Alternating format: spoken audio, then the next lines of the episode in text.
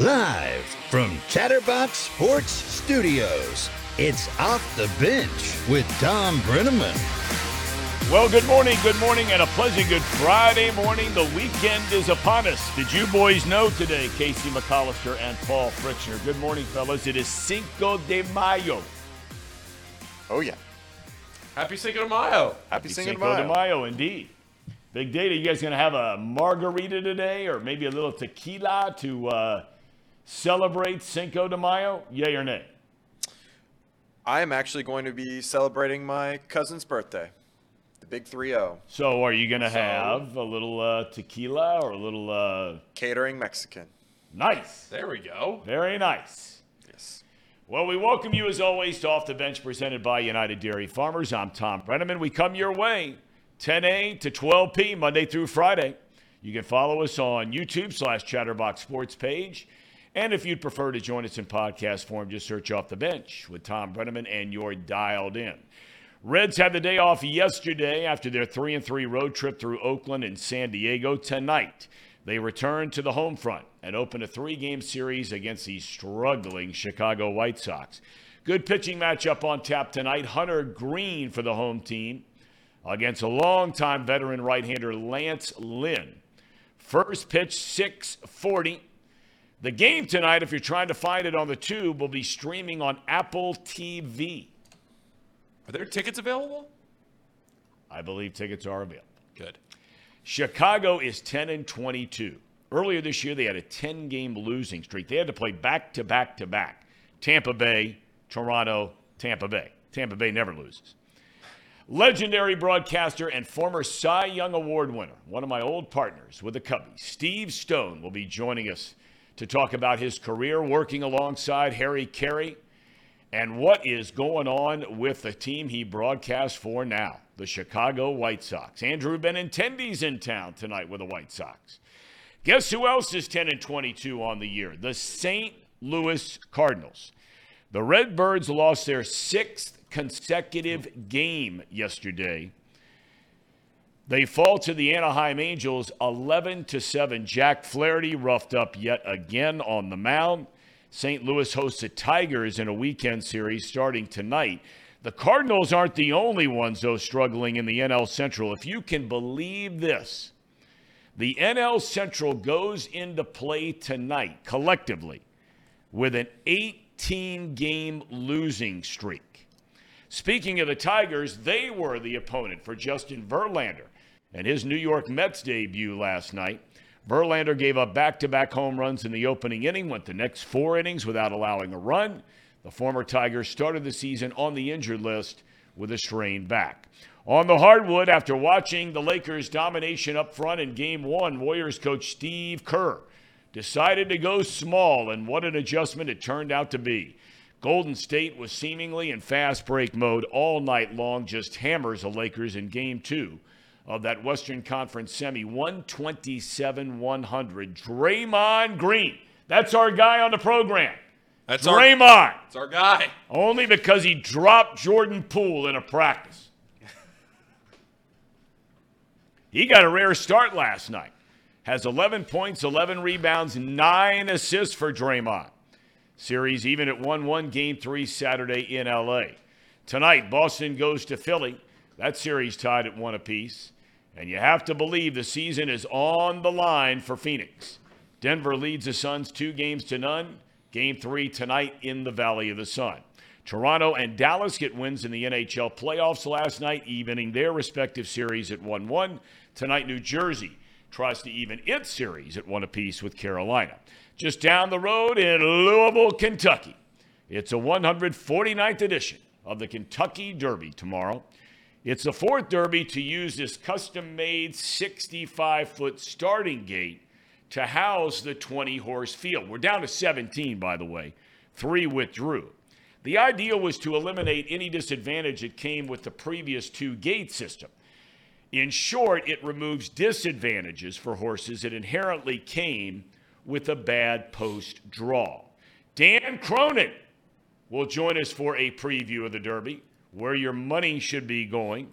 That's at 1040. Yes, and by the way, if you're wondering when you hear that last name, he is the brother of Mick Cronin, the son of Hep Cronin. He goes by Big Fat Guy. Fat Bald Guy Racing. Yeah. He knows the horses. He's, he's tuned in. So reached out to him and he's coming on today. So we'll see. He said he might be at Belterra. He wasn't sure. Really? He said, yeah, I, I asked him what time was best to come on, and he said, well, I may be at Belterra, so we'll see. Well, that's okay. Right in the thick of it. I wouldn't want Amen. it any They're other way. right from the from the lion's den, as That's they like right. to say. That's exactly right. Well, uh, kind enough as always to join us. Normally he's here on Wednesdays, uh, but today we have him a little bit earlier, and that would be the Hall of Famer Marty Brennaman. I had a chance to see him last night. See him again tomorrow up in Columbus, Ohio. Good morning. How are you today, I'm doing well. I hope you guys are. Paul? Casey, you want to say good morning? You guys great. just want to go deaf, dumb, and blind. Well, I mean, what do you want to do here? Fantastic. Marty, how are you doing today? You doing okay? Everything good? I was any better. Dot dot dot. Marty, I, I gotta say, I I listened to Brennaman and Jones on baseball for the first time yesterday. I was driving The home. first time ever. Usually, I'm I'm a podcast guy. I never listen to sports talk radio. I always listen to podcasts. So yesterday, Thanks I for was, your thank, thanks for your loyalty, Paul. yesterday I'm driving home and I'm, Yeah. I'm listening. I'm listening to Mo Egger, and he says Brennaman and Jones on baseball coming up at five. So I listened. I listened to the whole segment. I enjoyed it. It was fun. You're talking about uh, moving to moving to Vegas.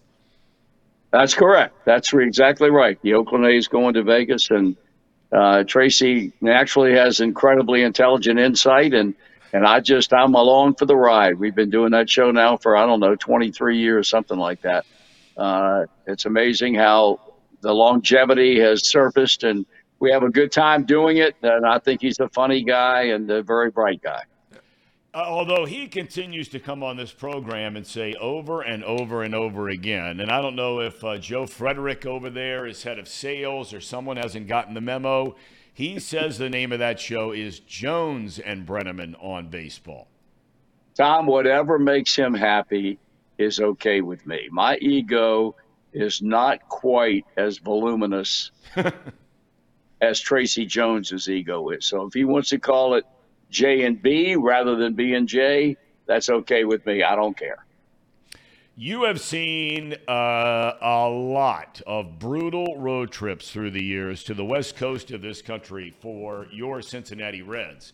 Uh, I would have to say, all in all, I mean, some can say three and three, big deal. I, I would make the argument, considering where expectations were and kind of the way they've been, a lot like this this year, that three and three is a pretty darn good road trip out there. I could not agree with you more. I uh, I can recollect back in the so-called glory days back in the 70s, uh, even with the great teams that this city had, they could go out to the West Coast and they would. They, I would. I'm not saying they would be embarrassed, but they would have been thrilled to go out to. At that time, you know, they were in the same division with the three West Coast teams, and and so they would make trips to San Diego, L.A., and San Francisco.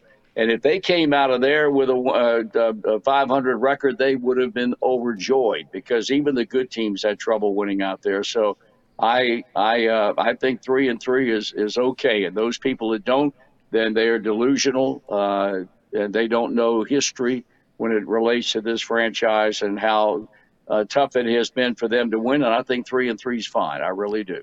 And, you know, overall, you look at the team, and, and again, I go back to expectations, and, and I know it's an old cliche. Uh, I, I've never gotten wrapped up in a lot of that. A team's going to be great or they're going to be awful. Uh, Yeah. Just because you never know what's going to happen when they roll the ball out there on the mound before a game starts. I think many of us thought by the time we hit uh, the month of May that um, you know maybe not three and twenty-two like last year, but maybe not far off. They're at least watchable so far this year. I mean, they keep keep your attention. Well, I, I I agree. I couldn't agree with you more. And I think that that has a lot to do with one the the energy of the young players that they have. Uh, you know, guys that are trying to make inroads and establish a, a permanent residence at the big league level. Not necessarily will they all be here eventually, but uh, I think that that's that's one of the the driving forces behind this club, and and also the kids that are uh, that comprise the big three in the starting rotation. Uh, you, I think there's a level of excitement when you've got Hunter Greene and and Nick Lodolo and and uh, Graham Ashcraft going to the mound in that order. Uh, so I, I, yeah, I agree with you. I think that they at times they're they're very much fun to watch play. Uh, the key now is to sustain that over the long haul because you know you've still got five months left to go in the season. Uh, so, but at least out of April and into into May, uh, they've certainly given a decent accounting of themselves without any question. You know, I want to hit a couple of other um, topics here because they, they, are very much in um, in the chat on this show, and, and they've jumped in already. Uh, here we are now in May, and you can get into the whole thing about bringing young guys up and waiting to start the proverbial clock on them to arbitration, free agency, et cetera. Well, now all of that has kind of moved on. Um, you've got Encarnacion Strand, you have McLain, you have these guys tearing it up down at AAA. Um, right. When do you think uh, we'll see those guys? Do you think we should see them now? I don't know. Um, you know, and I agree that that conversation, the service time thing, calms down as you get out of the first month of the season. But I think now it's surfaced again uh, relative to the young men that you mentioned, and you also have to throw Elly De La Cruz's name into that mix. Um, I think it was last night, and it's never more prevalent uh, or timely. Uh, we getting together here today because I think last night, uh, as they refer to him now, CES uh, Christian Encarnacion Strand hit three home runs. Matt McLain hit for the cycle. Um, and now the cry is, is, is as strong as it's ever been. I think you have to consider what this club is trying to do. I mean, they they made no no bones about the fact that they're trying to rebuild and become an impactful club in the Central with these young players eventually maturing into very productive big league ball players. And, and, and I think you also have to consider the service time thing coming into play. Uh, does, this, does this club realistically think they can be a major player in the division? I would doubt it as far as 23 is concerned. You have to face reality. Uh, and even though the Cardinals are struggling and, and we've seen some things that nobody expected, the, the performance of the Pirates, at the same time, uh, I think if there's one sport that crowns a true champion based on the number of, of games that a team plays over the course of a year, 162, uh, you have to take everything after five weeks of the season with a grain of salt. And so, if this club is keeping these people from coming to the big leagues until a certain time elapses, I don't have a problem with that. Um, this is not a this is not a major market team that can spend uh, $300 million on a payroll to try and win it all. Um, and so uh, those clubs don't care. If they've got a kid down there and he's young and he's uh, the service clock is the service time clock has not started to tick yet because he's not been in the big leagues, they don't care. They get him up right now if they need to fill a hole uh, in an emergency situation. I think this franchise is different. Um, if they view bringing them up now would be counterproductive for this franchise in the long run. Under this circumstance and this town and this team, I don't have a problem with that at all. Dad, I got to tell you, uh, I, I, never thought I would say this in a million years because they clearly have holes. There's no debate about that. But I have to tell you, um, you know, I look at the National League Central right now, and I don't know if you heard, you know, they have a collective 18 game losing streak right now. I mean, yes, the Cardinals right. are awful. We'll get to them in a minute. I mean, they are terrible. terrible. Um, yep. I'm, I'm not buying the Pirates. I mean, they had a good month of April. I'm not buying them. Uh, I think Milwaukee is without a doubt the best team. I'm not buying the Cubs. I'm not, I mean, I'm not so sure that if all of a sudden you were to fortify the offense, and, and, look, there's no guarantee that any of those guys would come up here and knock the cover off the ball. They might fall on their face. But, I mean, you're. You, you, you can compete, I think. Don't get carried away. You're getting ready to say, no, don't. I, am not. All I'm saying is right now. No, all I'm saying is this: I'm not because I think that, like I said, they got a lot of holes. But all I'm saying is right now, I look at these Central Division teams, they are not in the same galaxy, in my opinion, when all is said and done. When all is said and done, they're not in the same Correct. galaxy with the Mets and the Braves and the Dodgers.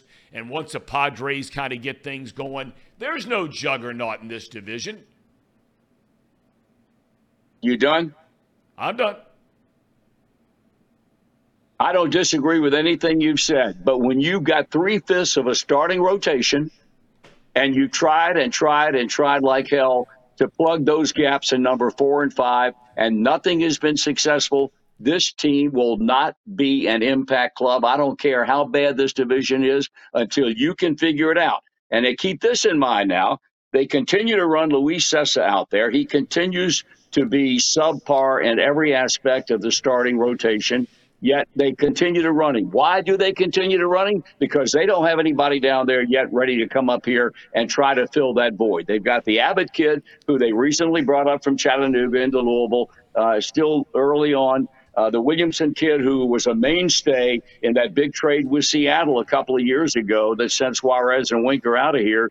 He apparently has trouble throwing strikes. So until they can figure out some semblance of normalcy, and I'm not talking about pitching equal to the other three, but to give them a chance at winning when they play, uh, when those kids pitch numbers four and five in the rotation, this club is not going anywhere. It's a bad defensive team. Yep. Uh, it, it, all you got to do is look at the number. You not this team's not going to be an impact player in this division in 2023 unless underline that word under unless they can figure out how to become a better team defensively how they can become a better team offensively, and how they can fill the voids created by four and five. Not even talking about the bullpen, which has been better of late, but I still maintain that bullpen is not going to be an impact player uh, over the course of a year for a team that has aspirations of shocking the baseball world. Speaking of aspirations, Chad Waits spent $10 to let you know that he's writing in Marty Brennaman for president here in 2024. I see that. Any reaction you want to me that? comment on that? Well, I mean, he no, wrote it in. I mean, he probably wants to know if you're going to throw your name in a hat. Yeah, take a big deep breath, son, and step back. You know, you're already complaining about a, a senile old guy in the White House right now. You you want another one? You want one worse than the one you got? I no, think you, you got a lot more there. going for you than the guy who's sitting in there right now. Uh, you get no argument from me on that, pal. Oh boy, holy Moses! Hey, you know, look, the, the, uh, you know, t- we talked about expectations for the Reds, and they weren't high. We know that. Uh, they were very high for the Cardinals. Uh, and, yes. and, I talked on the show the other day that I went back and I was reading about Mike Shannon, who sadly passed. We knew Mike for a long, long time, and yes, and what a piece of work he was. But but yes, you know, th- they are in complete panic mode in St. Louis. Just tripping across some of the columns and articles that are reading back there. I mean, they thought they had all these young players they were going to bring up and these highly touted prospect guys like we're talking about with the Reds you know, they've got a couple of staple franchise guys on the corner and Goldschmidt and Arenado, no doubt about that. They bring in Contreras, but they tried all these young guys and they stink. Uh, I mean, I know there's a long way to go, but man, oh man, can you imagine what it's like back there right now? Well, I've been reading a lot about what's been going uh, on right now, and uh, Oliver Marmol, the manager, didn't do himself any favors when uh, after they got beat, uh, maybe maybe it was last. I guess it was the night before last, and I think the Angels beat them or somebody beat them eleven to seven. And and uh, in the post game news conference, some guy asked him about the the state of the club, and he lost his mind and and uh, went off on uh, you know you think the fans are the only ones that give a damn about what's going on. He said we all lose sleep at night because we know the Cardinal way and I've been in this organization for 17 years and I've filled every role there is to fill. And now I'm the manager of the club and the buck stops with me. And he went on and on and on. Bernie Miklasz, who I think is one of the great baseball, baseball, one of the great, great writers in the United States uh, with the St. Louis Post Dispatch for years. He did all the quoting on the article and then he took it point by point. One, two, three, four, five, six, seven, eight opinions from him his perspective about what Marmol said in the news conference. It was not very complimentary to the manager who is under siege right now. But I tell you what, you also got to consider the general manager. Uh, people said in the offseason, this club needs another established starting pitcher. John Mozeliak did not go out and get that pitcher. Um, do I think they're as bad as they are right now? I, I no, I can't. I can't imagine that they can be this bad. But uh, it has certainly stirred the pot up in St. Louis for a franchise that draws three plus million people like falling out of bed every season. And, and, and they continue to put the people in the ballpark. I've always maintained, in, in, in uh, deference to what they think in Chicago, the Cardinal fans are the best baseball fans in the United States. Um, and they're upset. And they, I guess they have a right to be upset when you have the kind of winning tradition that that franchise has had year after year after year. Whether they win the division, whether they're a wild card or not, they still go out with the expectation of winning every time they play. And I think that's a mindset that is generated and cultivated and matured over a period of years when you are successful more often than not. But they are really upset right now because this club, you're right, this club has not just been average, which they would not have expected. This club has been flat out bad. And what the future is for Marmol and what the future is for this franchise for the remaining five months of the season is going to be very, very interesting. We have Steve Stone coming up on the program a little bit Yes. later today, and you go way, way Right. back with Stoney as I do, and um, you know I, I, I I'm going to ask him about this, but but but I wonder, you know, he's been with the White Sox a lot longer than he was with the Cubs uh, at this point in time. After he left the Cubs in 04, he goes to the White Sox in 05, and here we are, you know, um, almost 20 years later, or roughly about the same uh, amount of time frame. Yeah. Um, you know, you think back to those days, and, and, and look, I'm not saying about good, bad, or indifferent as far as play by play, color analyst, whatever it might be. But I, I have always felt that, along with Tim McCarver and with Joe Morgan, that the, the, the third guy who's had the greatest impact as far as the television era as a color analyst uh, in baseball is Steve Stone. You agree with that? Uh, 100%. Um, I think the guy has an incredible knowledge of the game, and a lot of people do, but I think he has the ability to convey that knowledge in terms that people can understand when they watch him. First, as a, a longtime broadcaster, as you said, beside beside Harry in Chicago with the Cubs, and then, of course, uh, in a lot of years since then with the Chicago White Sox. Uh, the guy's very bright. Um, not only in in in, base, in baseball terminology and knowledge, the guy's just inherently bright. I mean, uh, in, in everything.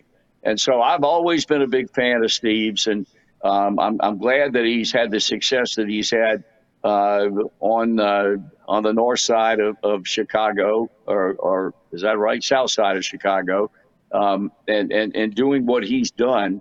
Um, and and anytime you sit down and talk to him, he's going to give you cohesive answers to questions that make sense because more often than not, what he says is accurate. And so I think those of uh, your your viewing audience who are going to be tuned in to watch Steve later on after I get off here, uh, they're going to be they're going to be very very impressed if they've never heard him talk uh, to any great degree about the game of baseball, and of course, in particular today, you're going to I'm sure be touching about the plight of the White Sox. You know, the, it, it, there's never going to be dad though anymore, and, and I think this is this is it, it's sad for baseball fans. No teams anymore are going to have a booth like Harry Caray and Steve Stone, and there are others uh, because they would say things that you know don't fit the climate we live in now, uh, and they would be critical uh, at times of the home team. Probably the most famous of all was Steve Stone. Was at the end of the 2004 season. You were there when uh, you know the Cubs completely collapsed in the wild card race, culminating with a weekend series that ended the year when the Reds knocked them out of the wild Right. card. He was incredibly uh, critical of Dusty Baker and some of the decisions that he made, including pitching to Adam Dunn, who hit a ball in the seats that ended up winning the game and knocking the Cubs out. Um, fans aren't going to see that anymore. And, and I wonder sometimes, or hear that anymore. I wonder sometimes, there are a lot of people out there that want you to be Homer, Homer, Homer, Homer all the time. But then I think most of the people, and I could be wrong, I, I don't think people want Homer, Homer, Homer most of the time. I don't either. I, I don't either. I, I, I, uh, I, I feel bad for guys that are in this profession today because they have to measure every word that comes out of their mouths for fear of reprisal from on high. uh, whether you be you're at a network level or whether you're at a local level. Um, so many guys have lost, NBA guys, uh, in the last two or three years. Two guys, I think, one of whom you had on your show not too long ago, that was a former voice of the Portland Trailblazers, uh, that got fired because he said something that the ownership did not like. Um, I think it makes for a very bland broadcast, very bland telecast when you have a team that is not performing up to snuff and and you constantly are are measuring what you're going to say because you don't want to put your job on the line. I think it's unfortunate because I think the landscape of play-by-play and color analyst broadcasting today again is very very bland because they don't have the freedom and and you know what uh, there is a line beyond which you don't go. I don't care how critical you you have a reputation of being you still know that there is a certain level beyond which you can't go. And and uh, I've had people say to me, "Well, where is it?" I said, I, "I can't articulate where it is. It's an inherent thing that you learn from being in the business." But I think it's unfortunate. I think the fans uh, are not getting uh, what they may have gotten in the past from people like Harry and Steve and, and others that have worked in this business for so long. But I don't think it's going to change because uh, I think uh, one guys are working for less money today than they did in in those days, and and so they really have to be concerned about wanting to stay where they are in hopeful uh, in hopes of making uh, a big league level when whatever sport it might be. Uh, something that would be consistent throughout their careers. But no, I agree with you. you you're not going to see any more people like those guys anymore. It's not going to happen again. Can, can you imagine a hometown announcer dropping one of Harry's lines about, and we've all used a line, but not necessarily on the air talking about one of our hometown players. The guy couldn't hit water if he fell out of a boat. I mean, could you imagine yeah. dropping that on the air now? Uh, no, I cannot. I, great line. It's a hell of a line. line. Yeah, but I don't know. That's never going to happen. And like he, and I didn't agree with this. I, you you go out and and you make a, you know, he went after Kenny Boyer when Kenny Boyer was playing third base with the Cardinals. This is 60 years ago. Right. When uh, late in the year he struck out with the bases loaded or grounded into a double play in a run scoring situation. Said he hadn't had a hit in a month and an RBI in three months or something like that. Uh, you know that you don't hear that kind of stuff anymore. And and it's and, and I argue with anybody that you have an extension. You have a booth that is being critical, um, they a lot of them don't want to hear it. You know, they don't want to hear it. But at the same time, you've got fans sitting at home said that's exactly the way I feel. Well, all you are is an extension of the fans, even though you still represent the ball club and you're probably being paid by the ball club. But at the same time, if you're responsibly critical, responsibly critical, uh, I think that's something that ownership and management of, of, of, professional sports franchises have taken away from their broadcasters. I have a feeling after Chad put up that uh, note about Marty Brennaman for president in 2024, that was the Biden White House that's been calling you so quickly uh, uh, multiple times there. Maybe uh, a little concerned. As a matter of fact, no. One was a spam call, and one of them I just eliminated was from Jimmy Mooring, my good friend down at the Holy Grail, who uh, I'm honored to be a friend of his because I think he's such a neat individual. Well, they've done a hell of a job at that place. Yes, they have. I mean, man's that's a, great a big league man, joint. Boy. Yep, they've done a yes, great it job. is, no question. All right, well, I will see you tomorrow. Thanks for the time today. Great to have you with us, fellas. Say so long to the Hall of Famer. Marty. See you, Marty. see you, Marty. Have a great weekend. Okay, you, boys. Good being with you. Did you get my invite yet? No, I haven't given it to him. I'll give it to okay. him tomorrow. Okay. Yes. Wait, wait, Marty, Marty, yeah, you got a horse? You got a horse? You got a horse you like tomorrow, Marty? I don't know one horse running in that race, Paul. None. I'm not a horse racing fan. Worth the try. Worth, no. worth a shot. You never know. You never know. Yes, it is. Right. That's very true. Good try. Didn't work. See you guys. All right, man. Have a good day. Thanks. Thanks so much. Take care. You too. See, now I'm telling you right now, I know it sounds ridiculous, and no one is more critical about that whole operation down there than I am. But there is no juggernaut in this NL Central. There's no juggernaut. Well, speaking of uh, juggernauts, Dan Cronin at the Fat Bald Guy Racing, that's R A C I N, uh, on Twitter, social media influencer Fat Bald Guy Ray Racing, that with a G.com. And check him out. I mean, he's got the shirt, FBG.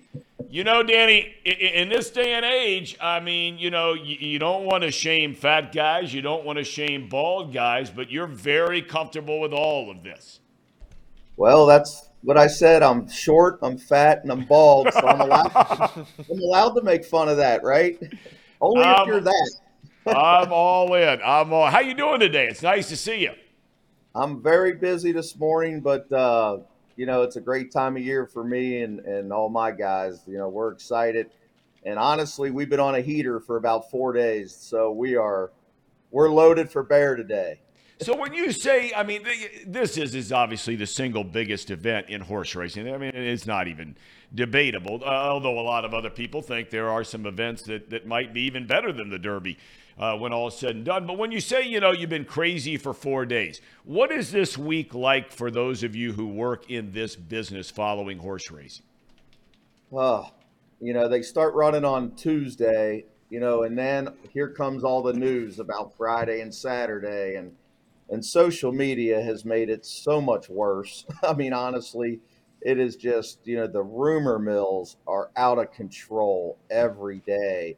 You know, this horse is scratching and that horse is scratching, and the media is the last people to find out. And, you know, then we got to go back and redo the picks, redo the sheets, redo all, all the podcast, all the other fun stuff, you know, because you're picking horses that are scratched, so you look like an idiot.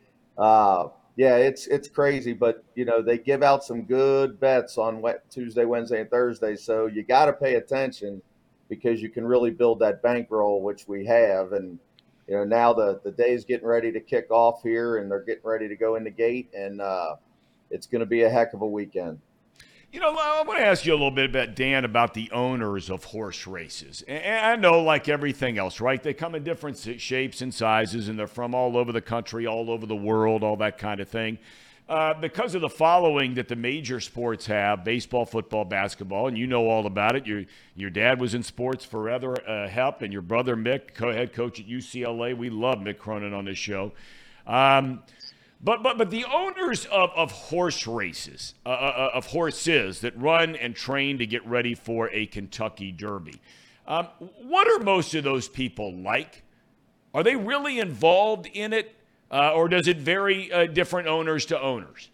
Yeah, it really varies, especially now with these big conglomerates where you can put in 250 bucks and get a toenail.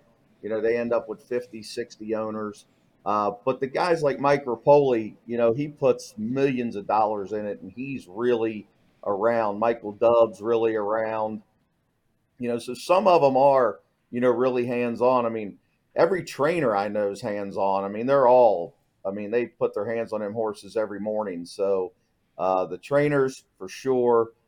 The owners, you know, it, it's just owner to owner. Some of them throw in money and don't say nothing, and then you know, then you got my brother who throws in money, and if he's not in control of everything, he don't want to be in. So, I mean, he's got three basketball games going on in the NCAA tournament, and he's yelling at the trainer about what race they're going to run in in March. I'm like, why do you have to control everything, right? But right. that's him.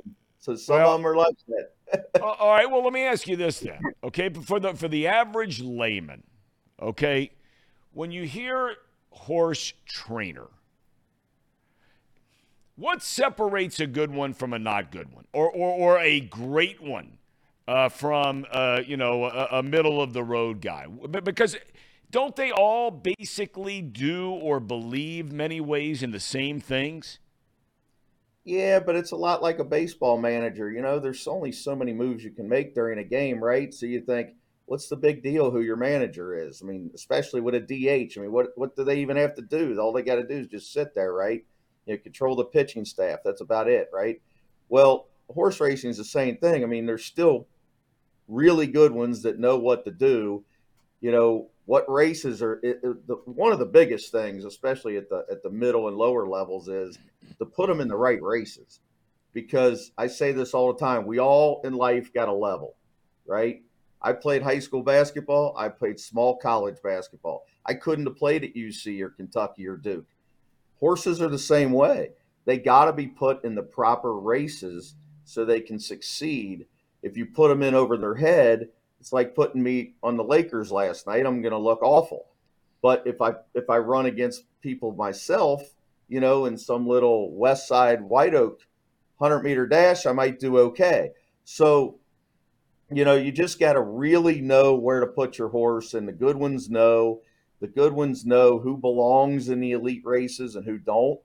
Uh, some of the other ones, they, they'll succumb to the owners, and you see that in the Kentucky Derby a lot where there's horses in there that don't belong in there, but the owners demanded it, said, "Hey, he qualified. I want him in." And the trainer's behind the scenes trying to tell him he don't belong. He's not fast enough, you know. But they just want to run. So that's what separates them. They got to know what level to put their horses at, and if they do it correctly, they're very successful. All right, let's get to the Derby. Now we're going to see if our audience here on uh, off the bench is ready to make a little cash. For, before we get to the money part of it, give me an overall view of how you look at this field and this running of the Kentucky Derby tomorrow at Churchill. Well, the first thing is I don't think any horse is heads above the top five or six on numbers. You know, there are some years, American Pharoah, Street Sense, where you look at it and you're like, I mean, how's he going to lose? He's 10 points higher than everybody else. But this race, even the favorite Forte, who looks very good, if you don't believe the rumors on the backside that he may not run, I mean, if he's fully cranked and healthy, his numbers are only slightly better. And I mean, very slightly better than five or six other ones. So you really got to look this year at the 8, 10, 12 to 1s they got big chances this year, where other years they're up against it because the favorite's just so good. All right, Forte's a favorite. Last I saw it, three to one. Tapit mm-hmm. Trice would be next at five to one. You didn't mention that horse. You know he's got a chance, but he's one of those horses that does not get out of the gate well. So with 20 horses or maybe 19, I hear Skinner scratch now. Uh, if there's only 19 in, there's still that's a huge field, and he's gonna he's gonna be way way back, so he's gonna have to weave through them all. He can win, but that price isn't great. Not for his chances. I mean, I'm I'm not telling people not to take him, but be prepared for that big gray to come flying late, and you're to be screaming to get him get him to that wire because he's going to have to pass 18 or 19 horses. Hey, I was mentioning before we get back to some of the horses. I was mentioning that that that that new gate that was customized and designed. Uh, I think it was in Australia is where they did it, if I'm not mistaken. Um, but but the, you know to try to take away a disadvantage from horses who you know traditionally, depending on where they are in the draw on the post, uh, they don't have much of a chance even before the gates open. Is that is that a fa- I mean, it's only four years now. Any factor at play there? I, I, think it's a big factor. The one hole actually has a chance now instead of looking like they have no chance. Because in the past, they almost had to veer over a little bit yeah. just to not hit the rail. Where now they got a clear run. So the inside one, two, three holes is not near as bad as it was four or five years ago. And then the 14, 15, 16 used to have a big advantage because there was about a five foot gap between the 14 and the 15. So if you were 14, 15, 16, 17, you could come over a little bit and still not get crushed.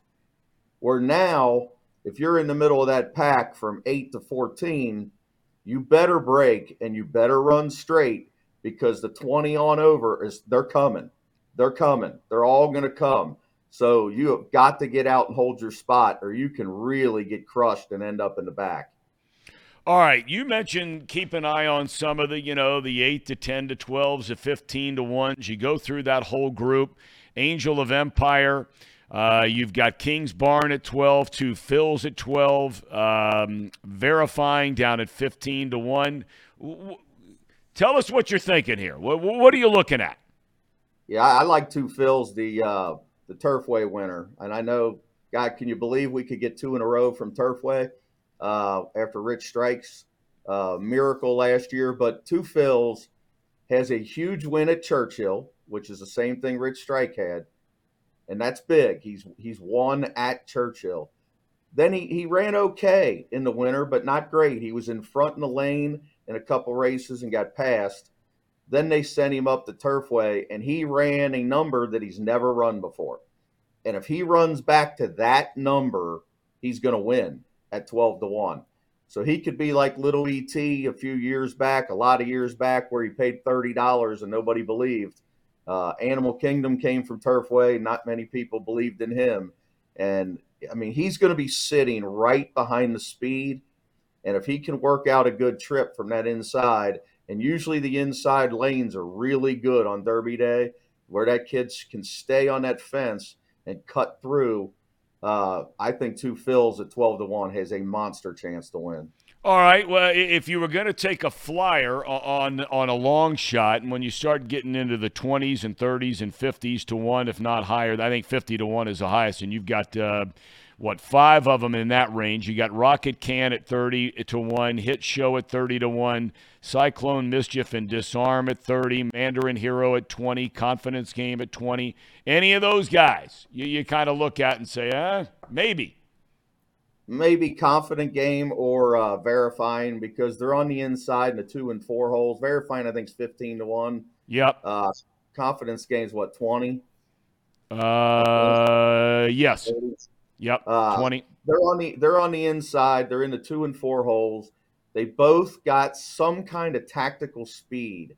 And if you if you look over the last 20 years, especially since they've had the point system, not many horses have come from way, way back. We've had some radical bombs come from way back. Uh, Street Sense was going to win no matter where he was from.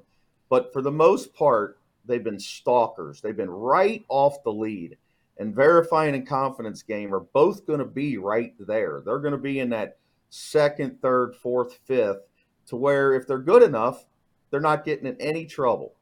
You know, so when they turn for home, I could see verifying and confidence game and Kingsbarn being one, two, three, and Two Phil's trying to figure out is he going to go to the rail? Is he going to go to the outside?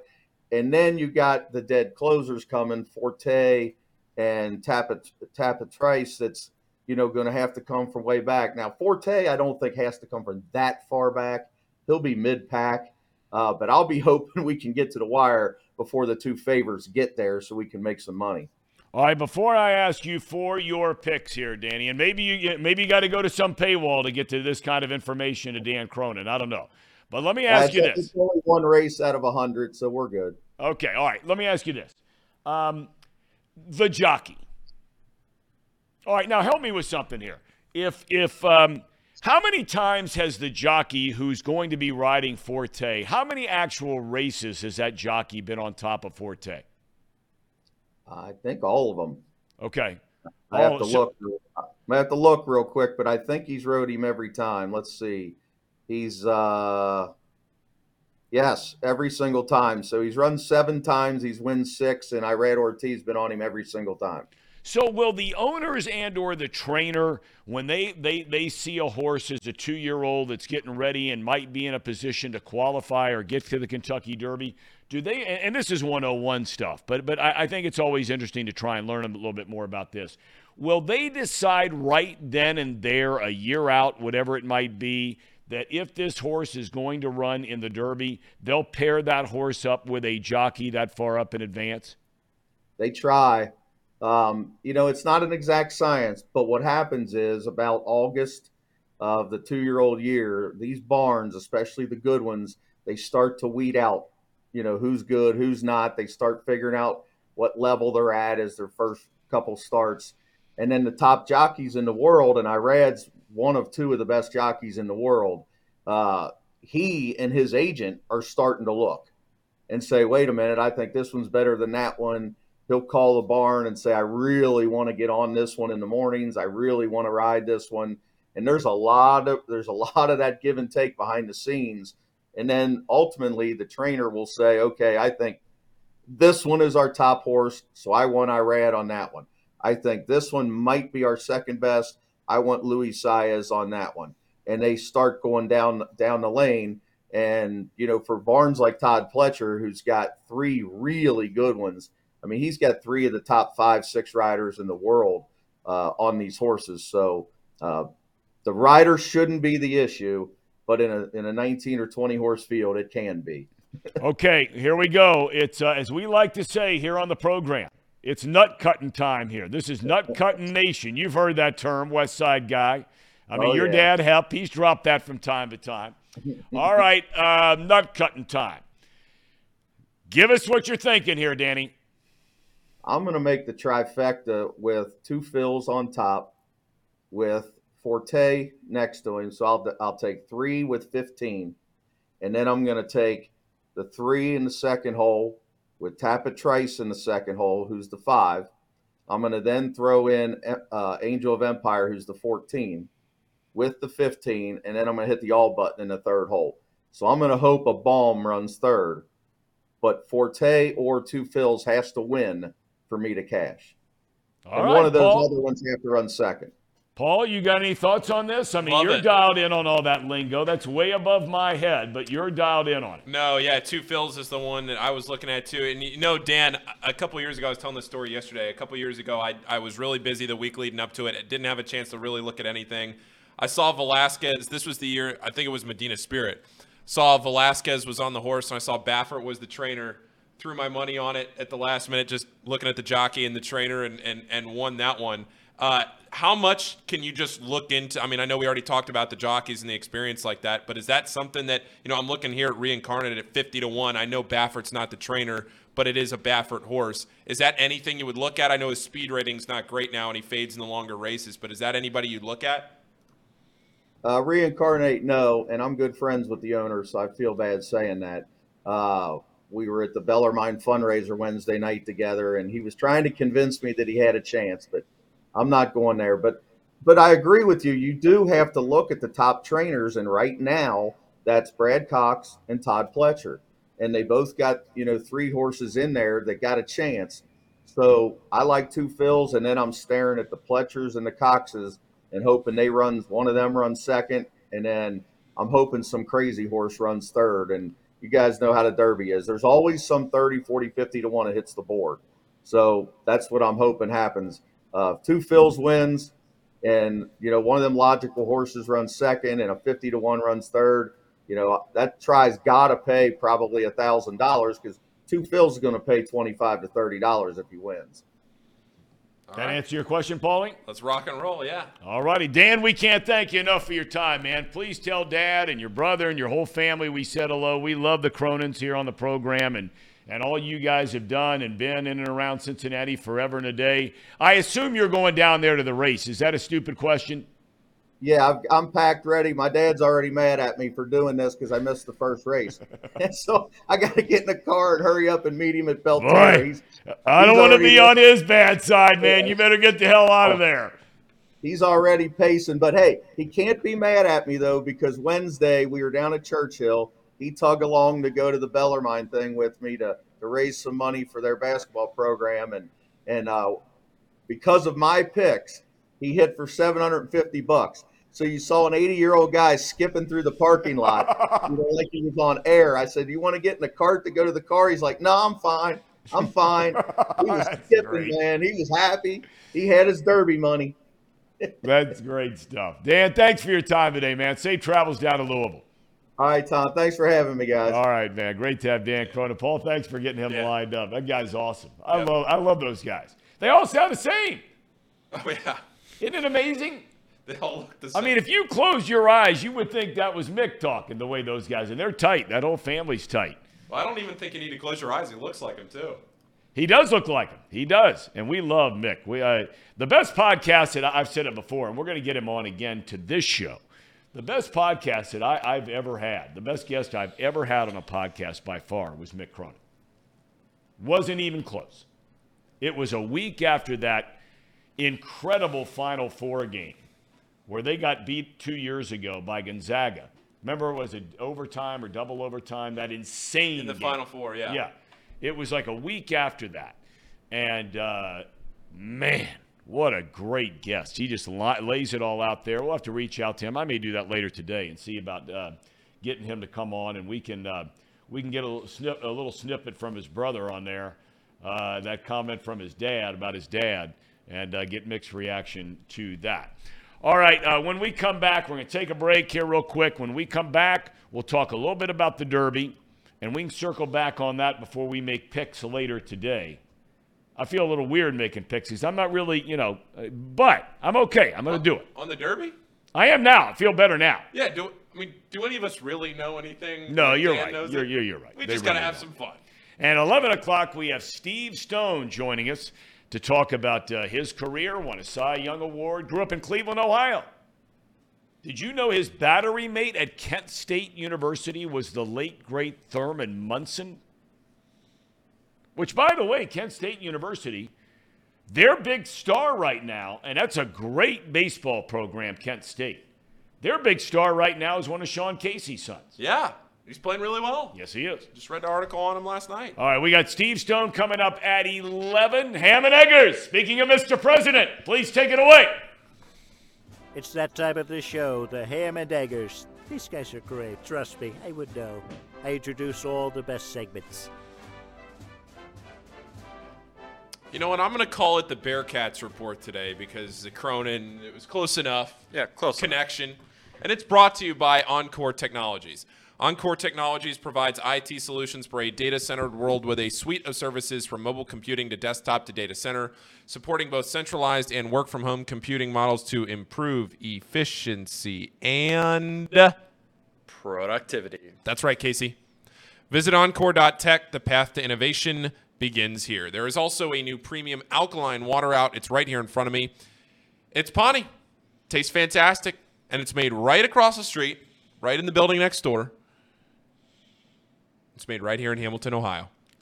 Uses natural limestone filtration, unlike the artificial processing that many other brands use. The result is a healthy alkaline water that is also the best tasting water in the world. Visit their website at pahhniwater.com. That's P A H H N I water.com.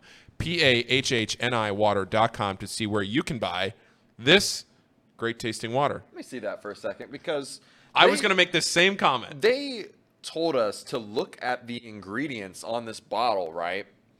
You go to your other stores and these other water bottles, and the ingredients, they have a bunch of different minerals, different chemicals that they add to it to, you know, artificially make the alkaline.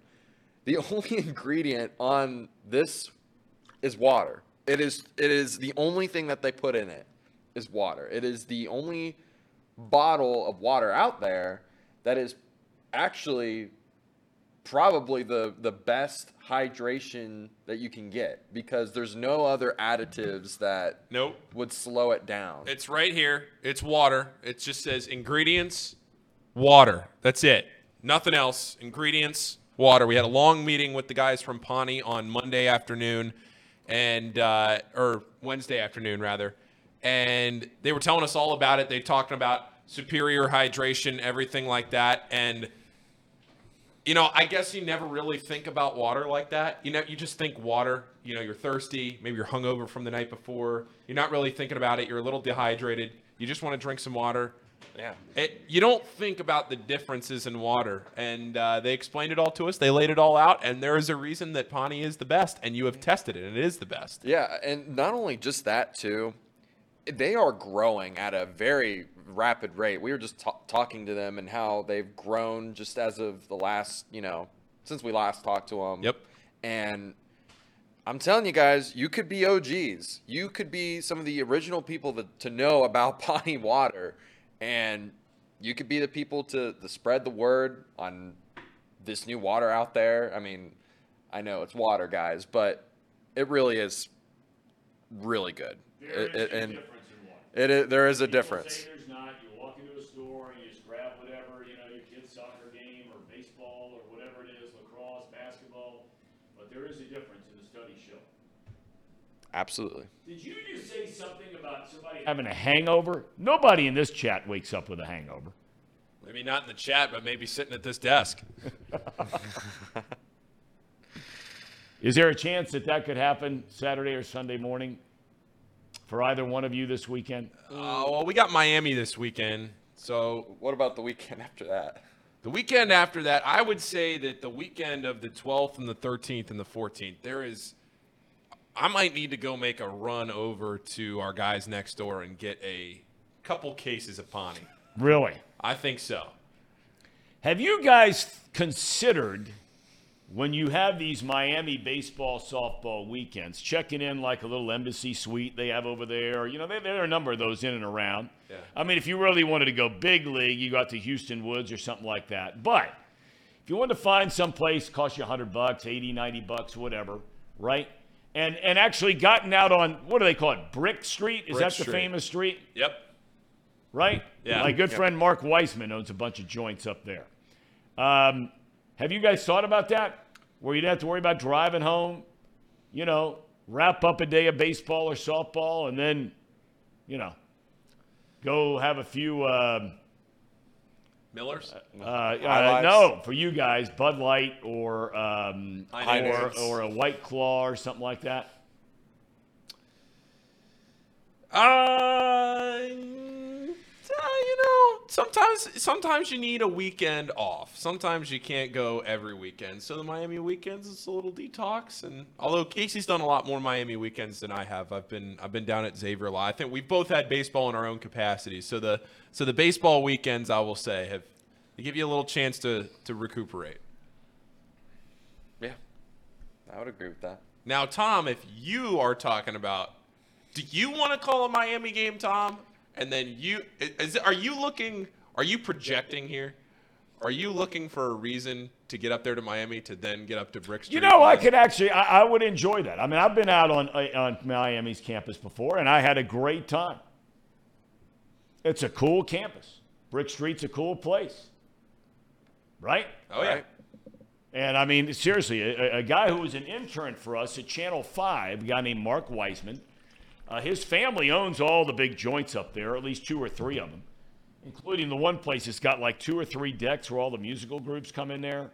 trying to remember the place. It's the most famous bar right there on the Miami campus, by far. Brick, Brick Street. Bri- yeah, Brick Street. Brick and, Street. Uh, and um, and uh, you know he's really the launching pad for a lot of these guys that are the big country music stars now, and he and he treats them so well when they come in there as nothing. I mean nothing. The Luke Bryans of the world and all these guys. In fact, when Luke Bryan was here last summer, he has stayed in such close contact with Mark and was so appreciative of the way that he was treated when he came into Miami 10 years ago as a nobody, right? They, they've maintained a friendship. Luke Bryan brought his entire band out to Mark's house for dinner night before their show here in town. Same thing with Cole and all these other guys. I mean, it, it's amazing uh, how these country western guys, which it comes as no surprise, these- are real Americans, how they would treat um, people that are good to them. Well, Casey does have a bachelor party coming up at some point in the near future.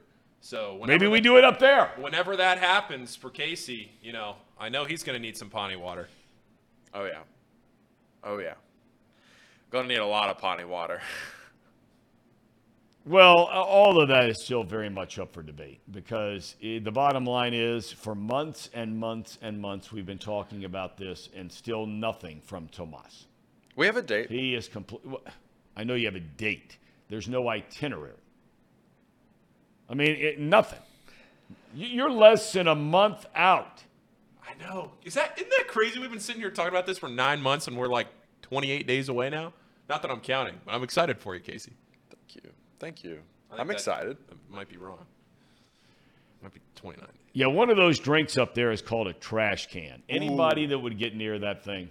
You never had a trash can? I've had one, but I'm saying you are asking for major league trouble. Mm. Having two or three or beyond of those. Mm. You are asking for big time trouble. Oh, look look at the update on the chat there. there is an itinerary. There is an itinerary. Okay, Tomas, and I owe you an apology. I Owe you an apology. Uh, You know, he the other day when uh, Tracy was on, I think it was Tuesday. He Thomas was texting me and he was like, "Man, I'm just catching all these strays from Tracy." oh Beating up on my poor guy. But we do have a date. We have an itinerary now. What's the date? May 13th. May, is that So- a Friday? It's a Saturday. Oh, I didn't. I didn't want to air you out. I knew the date. I didn't want to air you out. I didn't want to say that without. That's okay. I mean, oh well. Okay. Well, I'm just saying. By you saying that date, you're opening it up to our good friends in the Nutcutter Nation crashing this thing, If they which can is find liable to happen. if they can find out what we're doing. I mean, Well, look, I think that uh, we owe it to uh, to NCN, as it's known now. yeah. Just the an acronym, right? Acronym. I think that uh, with that firmly in place, I think we have to uh, consider once the itinerary is public among all of us, now that we have a date, that we let some of those in uh, NCN, you know, stop by and, and, and raise one for you. Buy you one. That'd be nice. I- I I'll open it up eventually. Buy you a White Claw. Sounds like there is. There's maybe an element of this that could potentially be in uh, in a more public setting. I don't know. I'm not going to spoil anything for Casey. It's Casey's weekend, so we'll see. we'll see. We'll see what Nutcutter gotta Nation finds gotta I gotta make sure that we've got all the details hammered Yeah. out first. I don't. Saturday night, that is next Saturday night. Yeah, it is. It's a week. It's pretty much a week from today. Why we were talking about the Pahhni Water before. yeah. I got you. Okay. All right. All right. It's supposed to be a, beau- a beautiful weekend this weekend. We got to hope for a beautiful night next Saturday night, the 13th. Anything from Steve Stone yet? Nothing yet. Now he he told me ahead of time he is not the most tech savvy guy in the world. He's in his hotel I know here in Cincinnati, and he is is you know look he's an older guy like me, uh, and he's not uber tech savvy. I will uh, shoot him a text here real quick and see if um, if he's dialed in.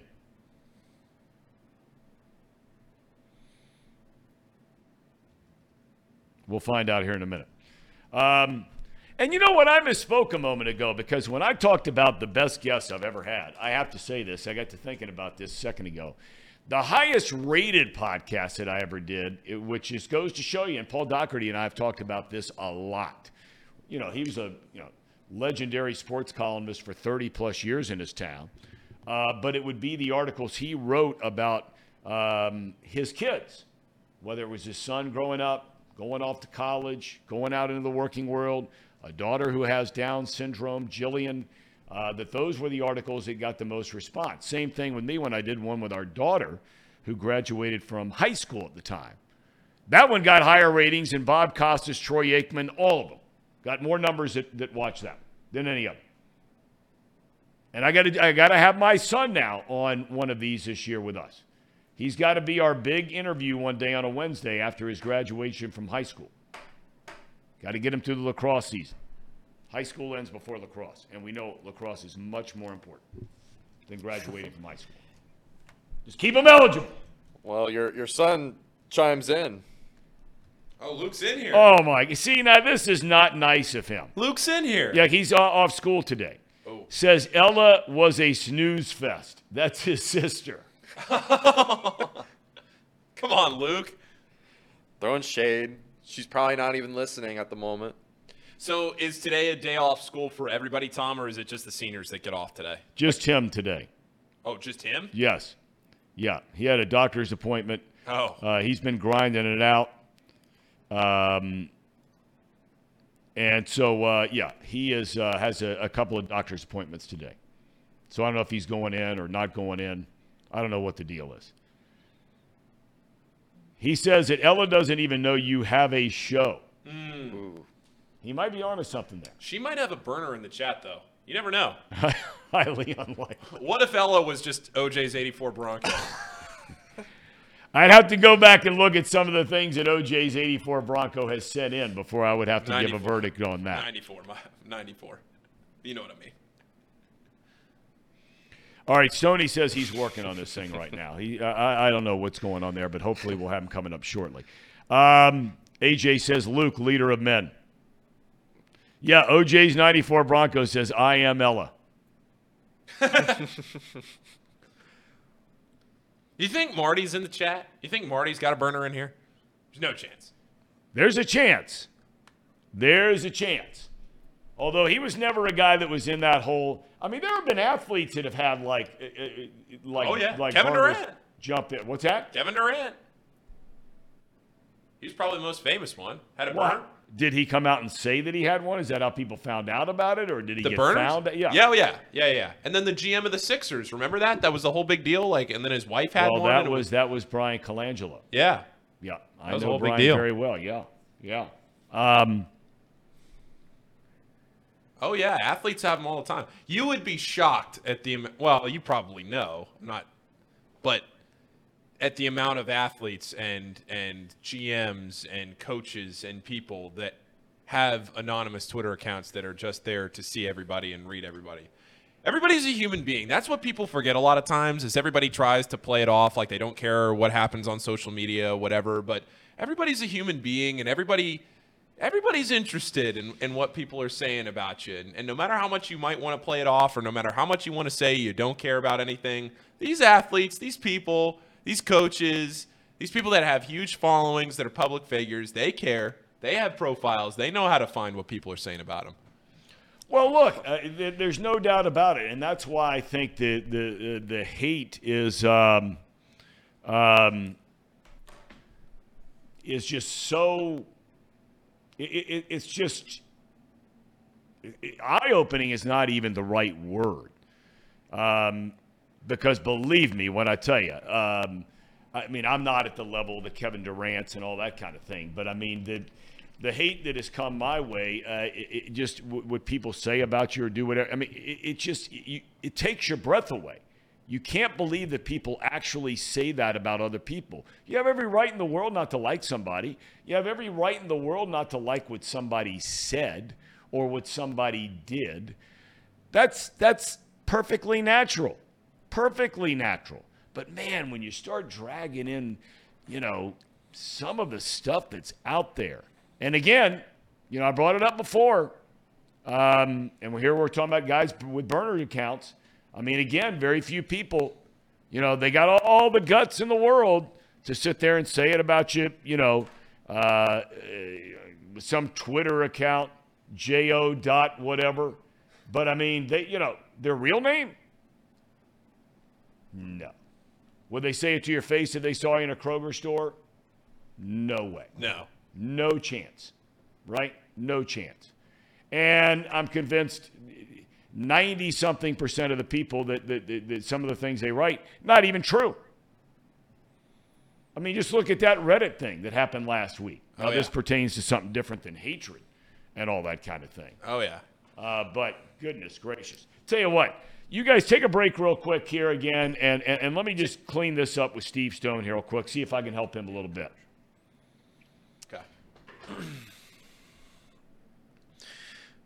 Well, one thing that we haven't quite talked about yet that we might get to later, um, the Lakers game. Oh yeah. And I was really hoping that we would just get like a, a whole series that was really, really like top notch. The Lakers are just too inconsistent. Well, I I still think we're gonna get a series here because AD is too. You're right that they're inconsistent. It's tough for AD to put a couple of good games together back to back. I don't know why that is, but it seems like he has a hard time trying to put these games together two in a row. Um, and he did not have a very good game last night. He, five for eleven from the field, like that's not. It's not a horrific number, but that's not the number that you need to be at if you're Anthony Davis. Like you need to be more productive than you were last night. It was a game for the first half, kinda, and then the second half, it was never a game. I didn't watch a ton of the second half. I just kept going back and forth with the score to see if it ever got close. Every time I turned it on, the Warriors were making another play. Um, it would be mean, nice they- to see the Lakers win this series, but they like to your point, Casey. They got to show some more consistency. They got to show an ability to get guys outside of LeBron. Um, to, to be more involved in what is happening here because AD, you, you see what he did in game one. Yeah, that's his identity. And is then- being inconsistent, right? But he can be really great. So I, I really hope that uh, they can, they can really put together something really nicely here soon. But I mean, when you're shooting 50% from three, Klay Thompson, man, just Steph Curry. I, mean, I know Steph didn't really pop off off, but I mean, when you're eight of 11 from three, that's hard to beat. Yeah. It's hard to beat that. Um, and then you know, I I find it so crazy that they trot out there with the small lineup, and they still out rebounded the Lakers when they have got, you know, big dudes like AD and and LeBron, and just it's very strange. And it's not like I'm a super big basketball expert, but You're a hoop how- head. how- yeah, like how how does that even happen, man? Like I mean, it was almost double the amount of rebounds. And the crazy thing was Draymond led the team. You pointed this out. Draymond led the team. He only had 11. Draymond was the leading rebounder in the game. He only had 11 rebounds. That can't happen. Yeah. Hey, Case, uh, Steve Stone is saying he did not get the email Uh-oh. that we sent. Uh, Should I ask him to check spam? Uh, yes, yes. Okay. Here, you know what? We're gonna go do a short break, and uh, a commercial on the we're, show. we're gonna do a, a small commercial. Throwback. Throw, run the Lakota West ad. All right, go ahead. We'll be right back, guys. At United Dairy Farmers, we've perfected freshness in our family bakery, where we use only the finest ingredients, like thick, high quality glazes on our signature donuts, before delivering them fresh from bakery to store every day. UDF, made for you. If your AC or furnace is struggling, turn to the experts at Bartell's Heating and Cooling. Their certified technicians get the job done right the first time, and if you need a new unit, Bartell's will give you upfront pricing with no hidden fees. Plus, ask about Bartels 0% interest financing for 60 months. Learn more at bartellsheatingandcooling.com. Bartell's Heating and Cooling for a comfortable way of life. Eli's Sports Bar and Grill proudly sponsoring high school football with three locations in Mason, Liberty Township, and Ross, Ohio. Our 10 foot screens guarantee a great view from every seat in the house. Eli's Sports Bar and Grill, the best place in Cincinnati for sports, food, and fun.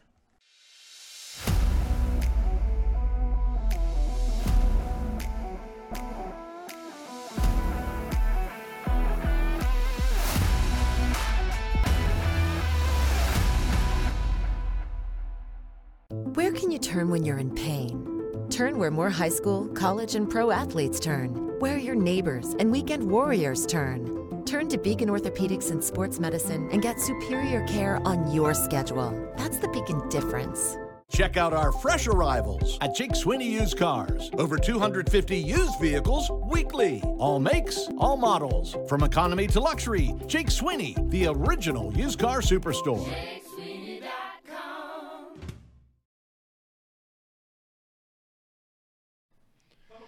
All right, welcome back to Off the Bench, presented by United Dairy Farmers. Nice to have some of our great sponsors there. Yeah, haven't run those. in a while. UDF and, and our buddies over at Beacon Orthopedics and so many others. And um, boy, it's awesome to have this next guy on. Uh, we were partners for six years back in the early 1990s with the Chicago Cubs. I've said it once, I said it on the show the other day. Uh, I've never been around in my life someone that I learned more about baseball with on a day in and day out basis that I did uh, with Steve Stone. He was born uh, just outside of Cleveland in South Euclid, Ohio. We mentioned he pitched at Kent State, drafted by the San Francisco Giants in the fourth round in 1969. So he goes from the Giants. Shortly thereafter, he goes to uh, the White Sox. He goes to the Cubs. He's pitching hurt for a long, long time. In fact, he had a torn rotator cuff, but no surgery. Continued to pitch. Baltimore takes a flyer on him in 1978. Two years later, he wins the American League Cy Young Award. 25 wins for the Orioles that year. Shortly after retiring, he jumps right into network television baseball as a broadcaster, then on to the Cubbies starting in 1983, now with the White Sox. Mr. Steve Stone, the Stone Pony. How are you, young man? Pretty good, Thom. How's everything with you? Everything's good. You never age a day. I mean, it's unbelievable. You look the same right now as when I used to sit next to you 30 years ago. Well, I noticed you took off your glasses, so quite obviously uh, you, they need a correction. but thank you. I kind of appreciate that. But I think baseball helps keep me young. You know, Stony, I always love to ask people who come on the program. I mentioned you grew up outside of Cleveland. What what was life like in the Stone household when you were growing up? Well, it was very supportive, and, I think you know one of the things, and I, I address a lot of um, a lot of young people, a lot of young people with their parents, and a lot of parents groups. And what I tell them is be supportive to your children because that's how they will be able to accomplish anything. And it was no exception in my household. My mom and dad were responsible for just about everything that happened because they made the time to take me to the places I had to be. You know, you're talking about workouts and games and everything that goes with it. And without supportive parents, it's very difficult. So, uh, yeah, for, for me, it was the folks. it was a very, it was probably a middle class to lower middle class upbringing. We were originally in a two family house, then moved to my first one family house when I was in third grade, and uh, got to South Euclid, which is where I went to uh, elementary school, uh, where I went to uh, junior high school and high school, and then on to Kent State. So it was a, a northeastern Ohio upbringing. I think it was a very good upbringing. Did a lot of people feel like when you were paired up with uh, Thurman Munson there as a battery uh, mate that, that both of you guys were going to go to the big leagues? Well, they knew that he was going to. He was the number one draft pick of the New York Yankees. I mean, this was a guy that had enormous athletic skills. He was all state in basketball, in football, and in baseball in Ohio from Canton uh, Lehman. And a, a terrific athlete. Didn't matter what he was playing, he was very intense. And yet, this was a small guy, became a major league catcher, and uh, there wasn't much he couldn't do.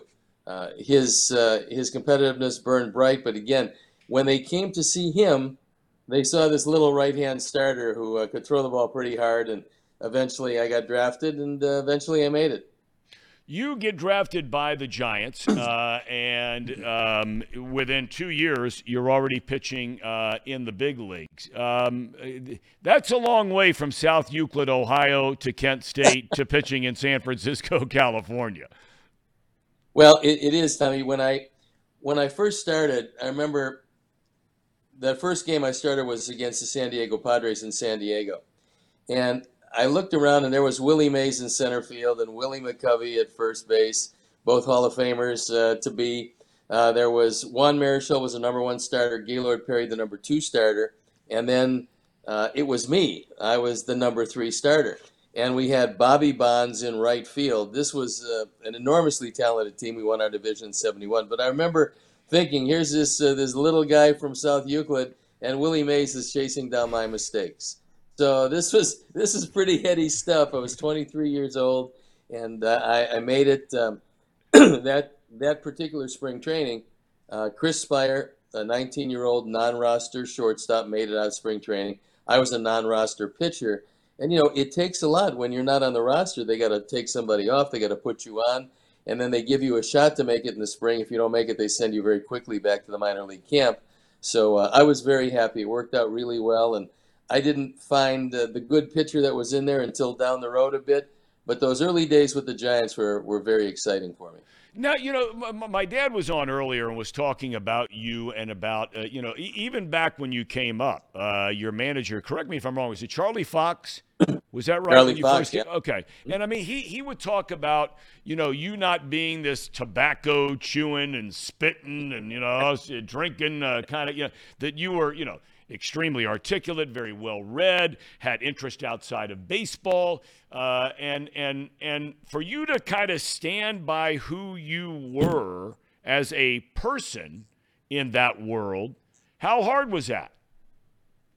Well, it was different. I mean, first of all, Thom, you have to understand that, um, and this is not a knock at today's game. This is just the way it is. Baseball was a much nastier game back then. If uh, if you hit a home run off certain pitchers, they would throw at you the next time. If you were hanging around second base, there would be two or three, four guys on a team that would come down there and try to clean your clock. Uh, you had to learn how to uh, throw almost underhand at times to get a guy down, make sure that he slides. It was a game with much more contact. It was a game where it was uh, it was something where you expected to get knocked down a time or two. I, I remember my first uh, encounter with Bob Gibson, and I was uh, I was opposing him, and first time up, uh, Joe Torre comes up, and I hit him uh, in the upper bicep with a fastball. He stood right on top of the plate. He won the batting title that year, and I hit him with a uh, with a fastball. So it goes to first base. That's fine. Nothing happens. But now I come up in the third inning, and their catcher is a guy named Jerry McNertney. And I said to him, uh, "Does he think that I hit Torre?" And he looks at me and he goes, "We'll see." I said, "We'll see." Whoa, this doesn't sound too good. You know, I'm just starting my career here. There's a guy throwing eight billion miles an hour on a mound. So the thing was, the scoreboard was in left center field. They had these colored uh, boxes. Uh, you know, for outs it was red, uh, for base runners it was green, and for balls and strikes it was a white, uh, a, a white light.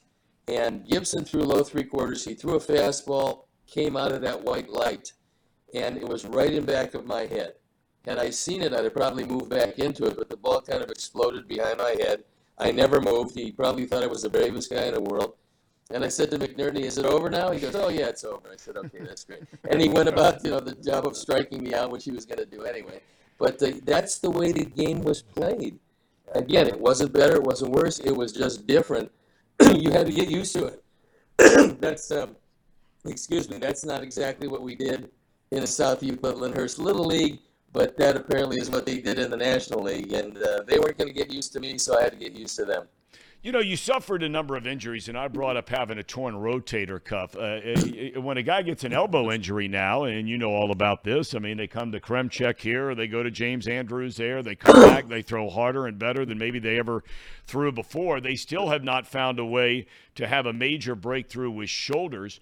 You actually have a torn rotator, yep, you kept going. You opted not for the surgery. Why? Well, there was a couple of things I opted not to get. Um, at the time, the cuff doctor couldn't really diagnose what I had and never mentioned the word rotator cuff. so he said, Well, I want to put four cortisone shots across the back ridge and one in through the front. I said, No, I don't think so because I think cortisone has a debilitating effect on the joint. And I think I have a career after this year. He said, Well, that's where you're wrong. If you don't start throwing the ball, you don't have a career. And I said, Clint, I got the deciding vote. It's my shoulder. So I didn't let him inject me, which would have just masked the pain. And then a buddy of mine who was in the FBI said, I think I've got a guy who knows what's wrong with you. I said, How can you know what's wrong with me? He never talked to me. He said, Just talk to this guy. I said, I'll talk to anybody. He was a kinesiologist. He diagnosed a rotator cuff problem. And uh, he put a one pound weight in my hand. My hand dropped to the floor. He said, Yeah, I don't think it's a big tear, but I think it's definitely a tear, and I think we can fix it uh, by working out for three months and I was able to do that after that year, which was which was 1976. After working out three months with what he called cryotherapy, which was freezing it with ice, working out, doubling the blood flow because of the ice and because of the exercise. I never had another shoulder problem the rest of my career. It turned out to be an elbow problem that ended my career in in uh, in '82, but the shoulder was just fine. Had I gone to what the Cubs wanted to do, it would have torn a hole in that, and I never would have pitched again. So sometimes you listen to that inner voice. That inner voice tells you, uh, I, I can't. He can't tell you what's wrong, and you don't know what's right. So wait, something's coming. And that uh, it was a kinesiologist at the University of Illinois Circle campus that, that got it. You know, you go to the Orioles, and it sounds like it's a case now where it's just being healthy. Uh, but I mean, goodness gracious, uh, you go to a good team uh, but 25 wins. Uh, th- th- there's no chance we're ever going to see that again. Well, I, I don't know. I mean, they're not valuing wins uh, quite as much. Apparently, there's a yeah. lot of uh, the computer philosophy is that wins are not important. You just happen to be there. But I will tell you something about a win in the major leagues then and a win in the major leagues now. You still have to get 15 outs, Thom. You still have to take your team through at least five innings. And if you can get 15 outs, that means you're leaving the bullpen with only 12. And you've got eight guys down there that can get 12 outs. You should be able to do that on a major league team. And so my feeling is qualifying for a win is still a pretty good stat. Getting the win is still maybe there's a lot of things that enter into it, but um, you know it was one of those years where everything came together. I happened to get 37 starts that year. I happened to throw 250 plus innings. Those things don't happen very much at all. And bear in mind, I mean, I'm a jockey. These some of these other guys, you know, like Sabathia. I remember the year that he won the Cy, going from Cleveland to Milwaukee, pitched great in both places, but he completed 10 games, and they said, you know, what a horse he is. Well, yeah, he is a horse. He was 6'7", 320 pounds. Well, I completed nine games in 1980, and everybody went, nine games. What's that? well, now you'll see whole divisions in baseball not completing nine games. So it, it's a different philosophy. Uh, nobody will get 37 starts anymore, and uh, you know, winning 25 was a, it was it was magic. It was a magic year, and I figured, you know what, the curveball is so good this year, I'll keep going with it. And I was throwing 70 curveballs a game. I also found out why nobody does that because it tears up your elbow, but that's another story.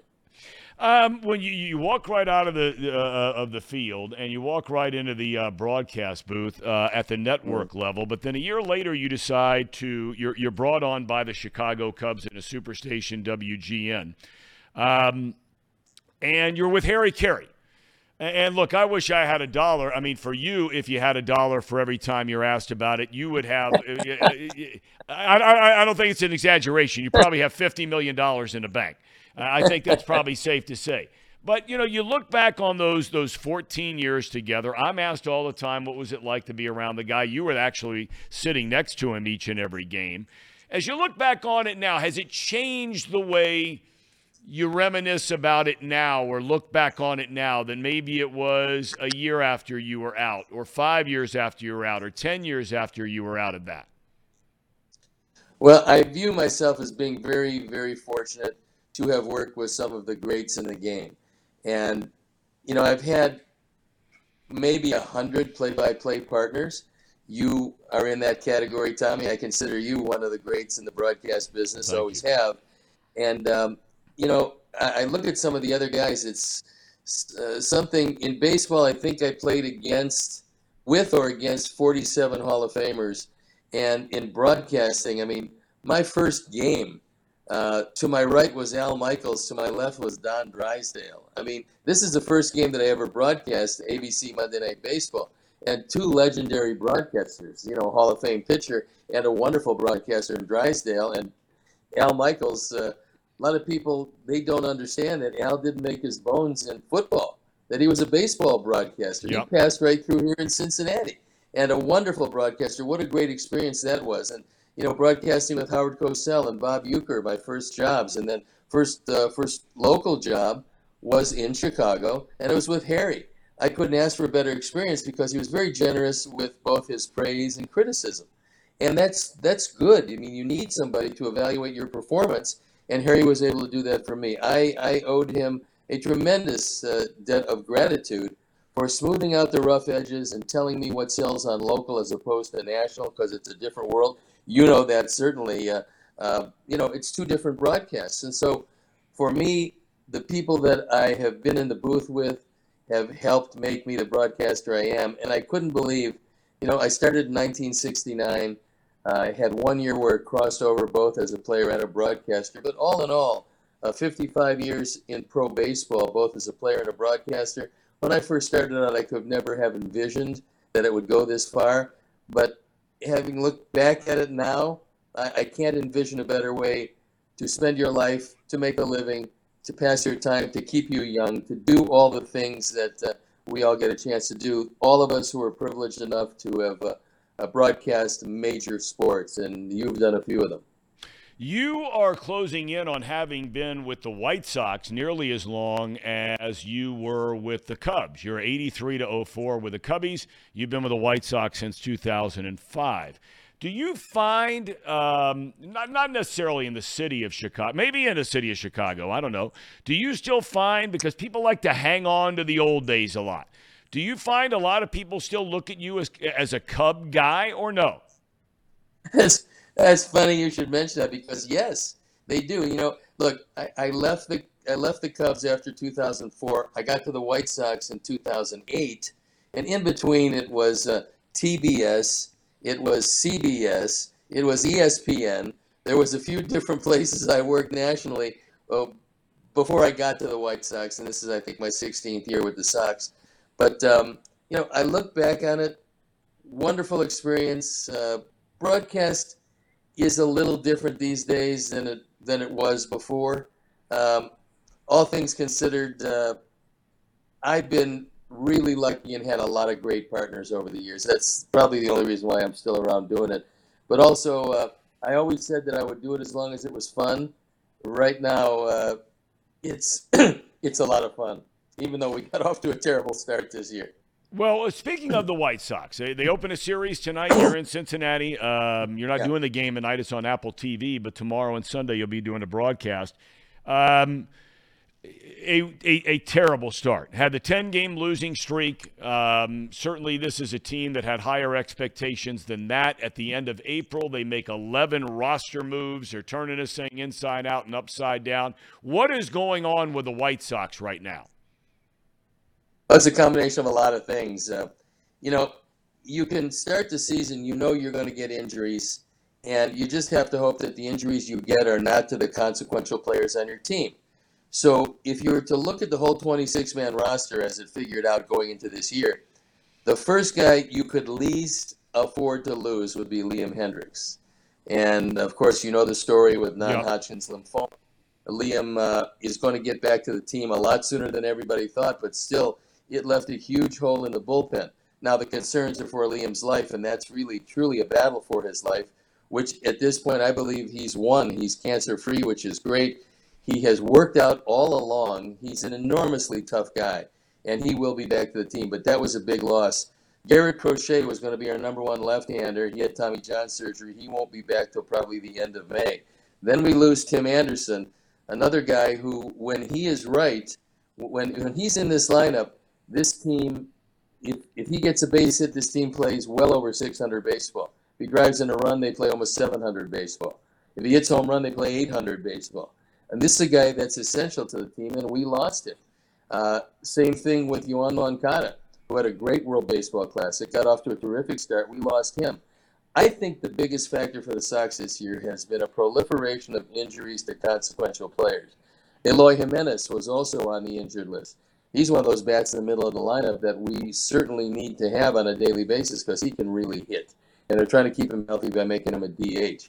So there's a lot of things that went wrong. The bullpen has been in a shambles at times. Now it looks like it's getting a bit better. This last trip through the pitching rotation, the starting rotation, was pretty good. And hopefully they will all get it back again because if your starting rotation doesn't protect your bullpen, eventually the bullpen wears down. If you're not catching the ball, and as you know, the Sox have had some defensive issues over the last couple of years. At times, we don't play as clean a game as we'd like, but there's enough talent here to be in contention. And the best friend the Sox have, Tommy, he is the Central, the American yeah. League Central.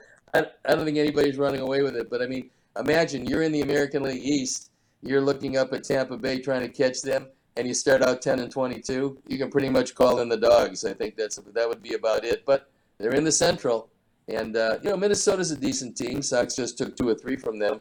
They've split the season series with them at three and three. That team's not going to run away and hide. So uh, just stay close. Eventually, all our injured player, players will come back.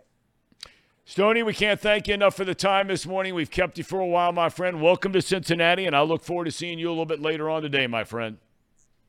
Sounds good, Tom. Take care, and I'll talk to you. And sorry about the snafu with the time. I somehow thought it was tonight. I was really psyched up for tonight, Tom. I was going to get my makeup on, do my hair, do all that good stuff with the day off. And you tell me, are you coming on? I look at the clock. You meant 11 o'clock a.m. Oh, well, no, what can you do? No, guy, we're just glad to have you, my friend. Thanks so much. Thanks, pal. See you later. All right. Steve Stone, kind enough to join us from downtown Cincinnati. Uh, in town for the uh, boy. He's been coming to this town forever. Um, I don't think he would. You know, you know what happens with a lot of guys is uh, it, it, there was a uh, there was a thing, and I think the guy, and it's why I never liked him, um, was um, oh gosh, who was the Cub guy? Won a Cy Young, Jake Arrieta. you know, he's asked about what's his least favorite town to come into, right? Now, I don't know if Jake Arrieta is a big restaurant guy, a big bar guy, any of those kinds of things. More and more players are not. Um, but, you know, when teams come into cities and they stay in hotels, they basically don't really want to leave the hotel much. Not because they're going to be bothered by fans, because 99% of the baseball players nobody recognizes. I can promise you there are more people. If Steve Stone walked down the street, there are more people that would recognize him here in Cincinnati than any player on the White Sox team. Tim Anderson, Lance Lynn, any of them. You can book it. But the point I'm making here is, is that, you know, none of these guys would venture out, for example, to go to over the Rhine. So if you're staying at a hotel in downtown Cincinnati, and they're all very close, say, to the ballpark, where you can just walk right over the bridge and you're at the ballpark, you can walk home after the after the game, right? Which makes it really, really nice. We've talked about that before. But you really don't see much of a town, and we've talked about, we know it. There's not a lot of retail down there in downtown Cincinnati. Uh, I know they say they're working on it, but they say they've been working on it for years. That part of downtown, outside of the banks, has been kind of slow to get going. There's some beautiful buildings down there, but there's not a lot to do. Um, thus, a lot of players have a just a bad impression of Cincinnati because they really, outside of maybe two blocks from their hotel, they don't go anywhere else. Um, but Stoney's the kind of guy, and he had asked me about it. He had said, "Hey, you know, I've heard a lot of things about." Uh, this what's going on in Cincinnati, and you know, and I've shared with him, and I've shared on this show. There aren't five downtowns in America that are more fun to hang out in than downtown Cincinnati right now with Over the Rhine. Now, those guys aren't coming in here and drinking all weekend. So, you know, maybe that's not their thing. But it's a cool area. They've got some cool kind of different retail stuff to walk. But that's a long walk from down from from right down there, say third, fourth, fifth street, to get all the way down to the um, to over the Rhine. Yeah. yeah. Really long walk. Yeah. Yeah. There's not really a direct path is there? Like you have to kind of. Well, I mean, it depends where you are, but yeah, if you're in over the Rhine, you're in over the Rhine. If you're down by the ballpark and the banks, like those are two separate areas to hang out in. You're not really walking from one to the next necessarily. Hop in the streetcar.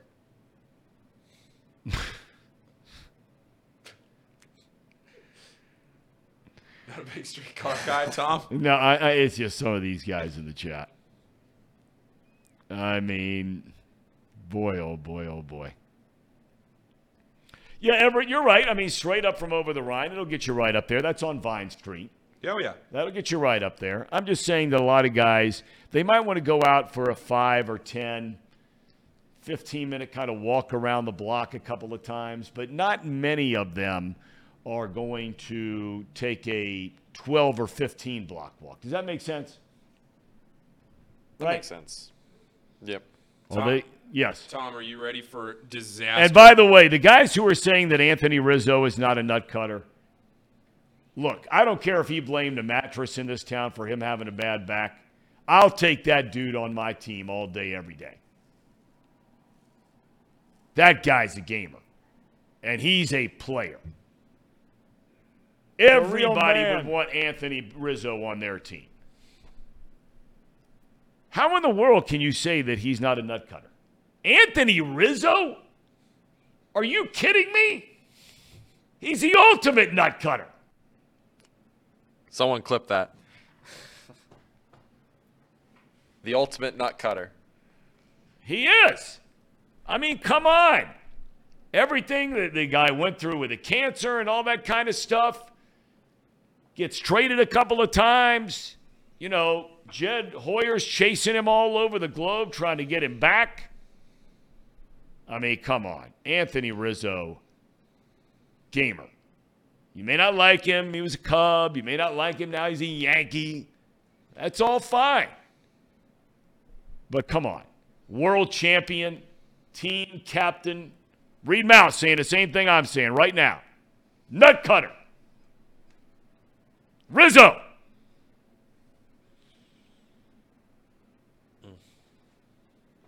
Okay, I guess the chat doesn't like Rizzo. Tom, I have breaking news near and dear to your heart. Let's near, hear it. Near and dear to my heart that is disturbing, sad, and ooh, this doesn't sound good. A bummer. A bummer. Yellowstone's going to end after this season. Costner's done. He's out of the show. I said I read last night he was out of the show. Oh. His wife just announced they were getting divorced. I know. His wife of 18 years Brutal. uh, said that uh, he's been gone from home on the show. Uh, it really is. It's sad because uh, you know we, we've talked from time to time about favorite. I'm down to my final two episodes, by the way. Oh, Breaking Bad. I banged out a couple. And you still don't know what's going to happen. I don't know what's going to happen. I'm down to the last two. He's just, uh, you know, um, left his little girl at the fire station. Okay. That's the way that one ended. Okay. So two to go. I got uh, episodes 15 and 16 of season five left to go. Great show, Breaking Bad. But of all the shows, um, and and if I've heard a common theme about Yellowstone, for a lot of people, you know, sometimes all of us, you know, look, we're impatient. All of, I'm impatient. I mean, Lord knows I pray for it every day, right? Better patience. Yellowstone, I- I've heard a lot of people say, ah, you know, try the first two a couple episodes, just couldn't get on it. But man, I tell them all, if you just get, just stay with it, because it it is an unbelievable show, and I'm really sorry it's coming to an end. If anything, the first two and a half seasons are the best part of the show. I, I'm talking about the first two episodes Oh, oh, oh. of season one. Okay. Because you know you're introducing everybody, you're kind of figuring out who's who, what's going on. It's not like the opening scene of uh, Billions, where all of a sudden you're just like, did that just happen? I've never seen that. so- uh, people know, uh, but there's there's um, you know it, it's not like, but boy, once it grabs you, and it's such a shame that he's not going to be on there. Paul, uh, have you watched that, Casey? Have you watched uh, Yellowstone? I've not. No, I've heard. Uh, I've heard you two talk about it. I've heard many great things from many great people about Yellowstone. I just, it's not. It already wasn't like my, my type of cup of tea, anyways. Genre wise, like a country setting. Like I don't know. That's just not my cup of tea. But You I don't like the country? No, I do like the country. Hmm. I just, I'm not a um, a cowboy. You know, that's not my thing. Okay, so you're not into Western kind of thing. You're a Viking. No, I'm a Viking. Uh, you ever watch? Oh, Uh, my God. You ever watch Mare of Easttown? The show with Kate Winslet. It was just the one season. So, the one, Yes, I enjoyed it very show. much. That was a really good show. I mean, Yes, it, it was. It wasn't a show that lends itself to more than one season, but that was a good show. Excellent show. Really good. She put on a lot of weight for that show. Did she? I don't know. Yeah, know. I think she did. Yeah. Yeah, I mean, I didn't even recognize her at first on that thing. Yeah, yeah, yeah. yeah. She, she, So now, have was you good. dived into 1883 and 1923 and all this kind of spinoff of of um, of, of um, Yellowstone? I've watched them a little bit. I've watched them a little bit, but not as religiously as I've watched Yellowstone. The problem, a little bit of that was that uh, the what was the Game of Thrones spinoff that we just House House of the Dragon. Watched that. That was uh, that's kind of right up that kind of right up that alley. Um, I was watching all that through the fall too, and then with the NFL and college basketball and everything, I you kind of have to split the time. You don't really have a whole lot of time for shows and everything, so I haven't made it to 1883 yet, but I want to because I've heard 1883 is really good. I haven't heard a whole lot. So 1923 is the one with uh, Harrison Ford, right? Harrison Ford, Okay. correct. Uh, 1883, if I'm not mistaken. Uh, the country star, he's a big guy, McGraw. Tim right? McGraw. Yeah, yeah, yeah. Right, Yep. and um, and also in uh, Sam Elliott in that. Yes. Yep. Big- that's big league. A big league. Big leaguer Sam Elliott. Nut cutter. No doubt. Uh, uh, somebody asked if I seen Sons of Anarchy. Absolutely. Absolutely. Talk about nut cutters. One of the, uh, no Yeah, doubt, one of the some nut cutters. all-time great shows.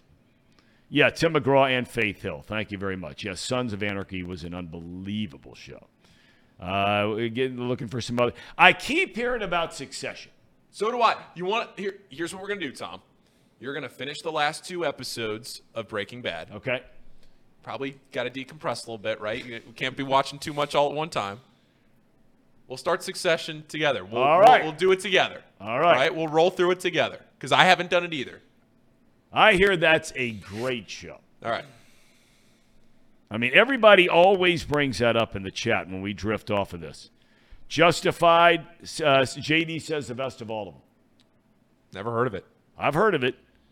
Uh, Reed says Succession is fantastic. So is uh, Everett. He says Succession will go down as the GOAT. Andrew says Succession is the best on television. So, uh, Casey, Yes. I can't even look over there with a straight face.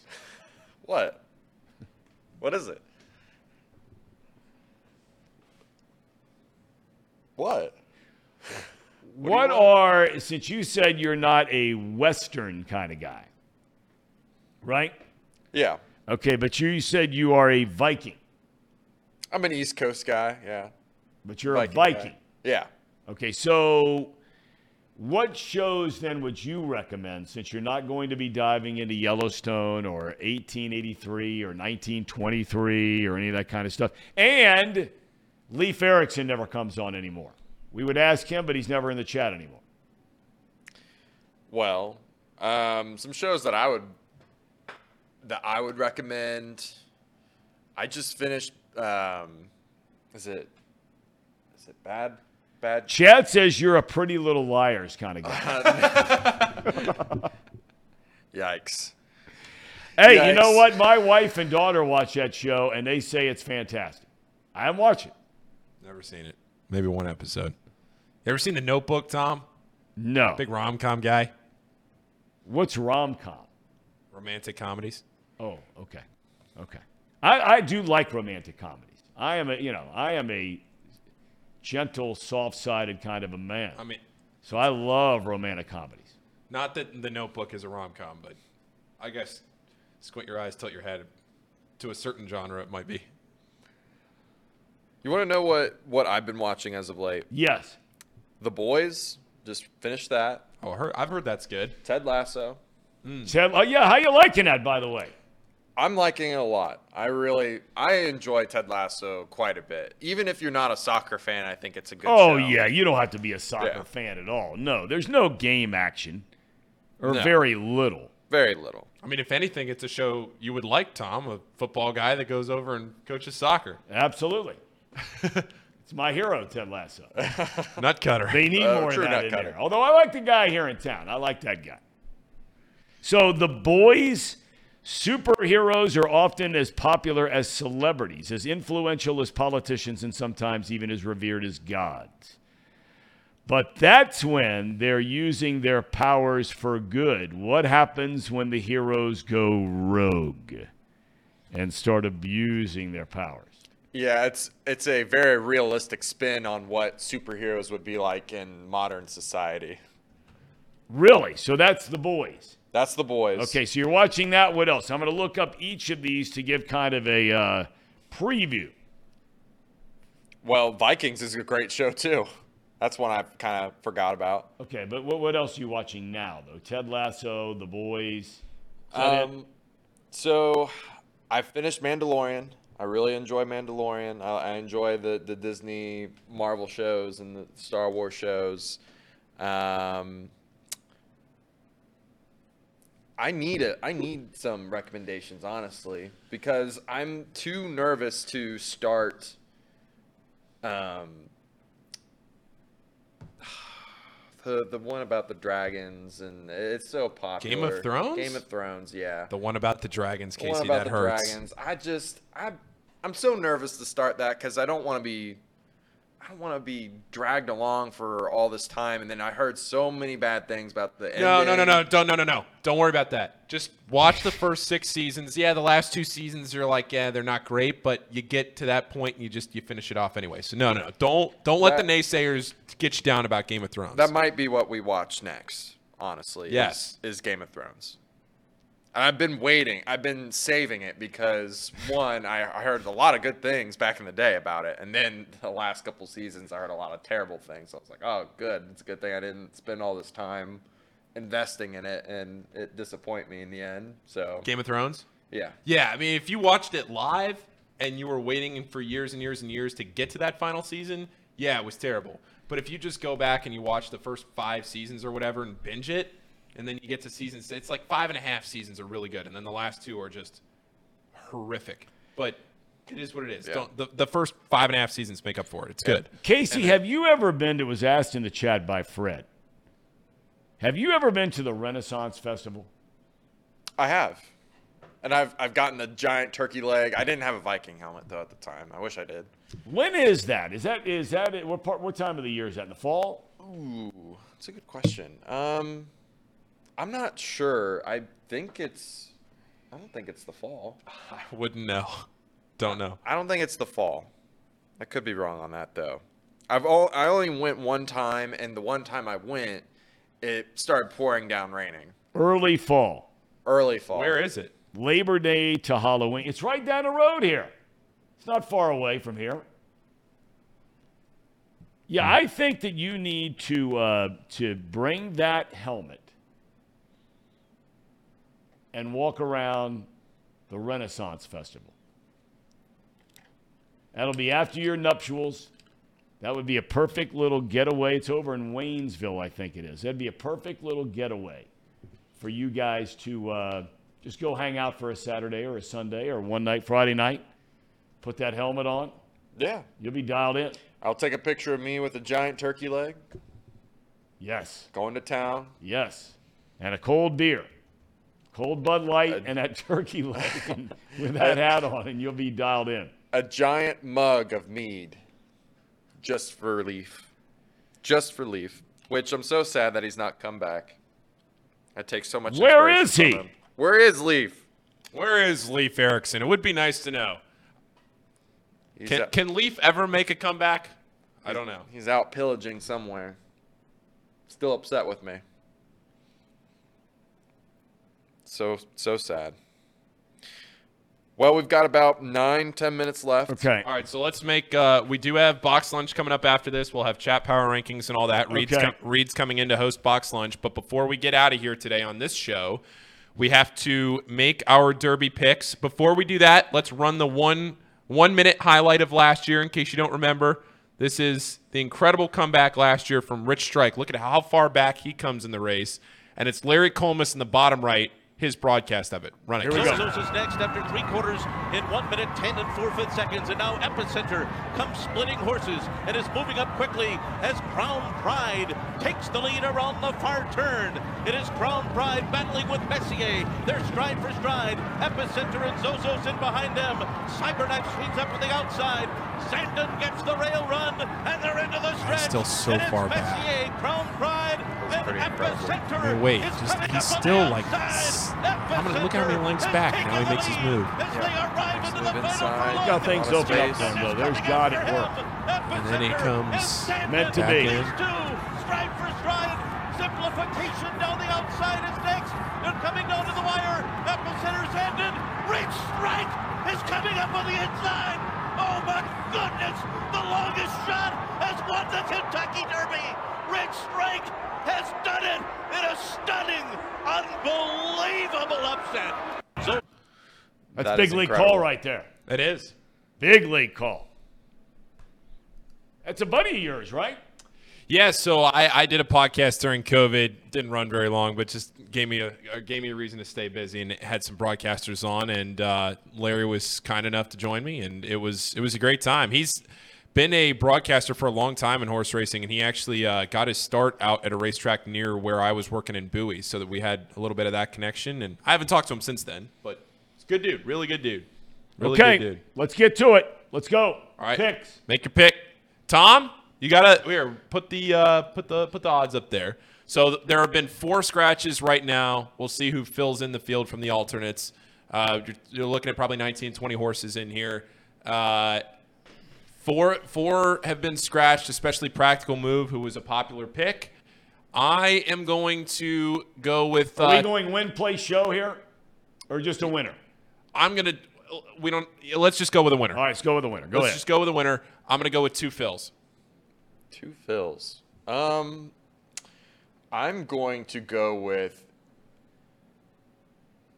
Empire. Angel of Empire. Yep. Flavien Prat, great jockey. Great jockey, Casey. I'm taking the 15 to 1 long shot Verifying to win it. The two spot. All right. There we go. Good stuff. All right.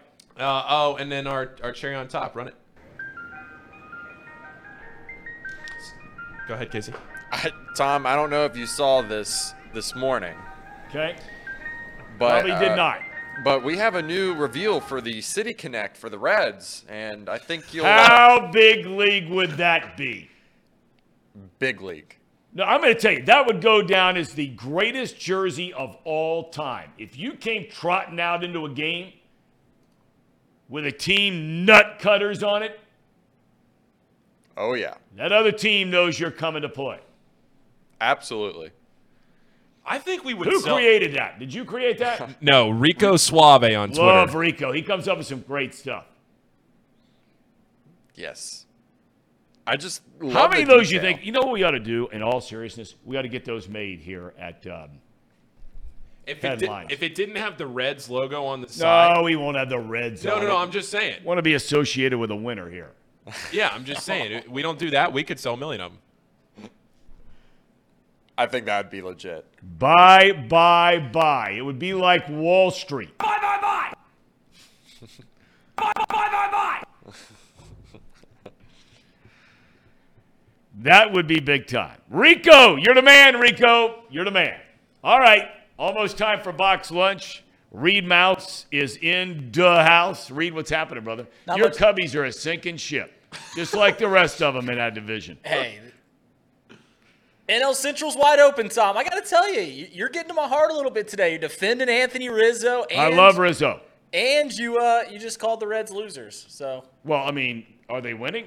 that's true. I, I'm, I'm, I'm, If they're winning, I'll call them winners. that's right. Right? That's right. Everybody in the Central is a loser right now.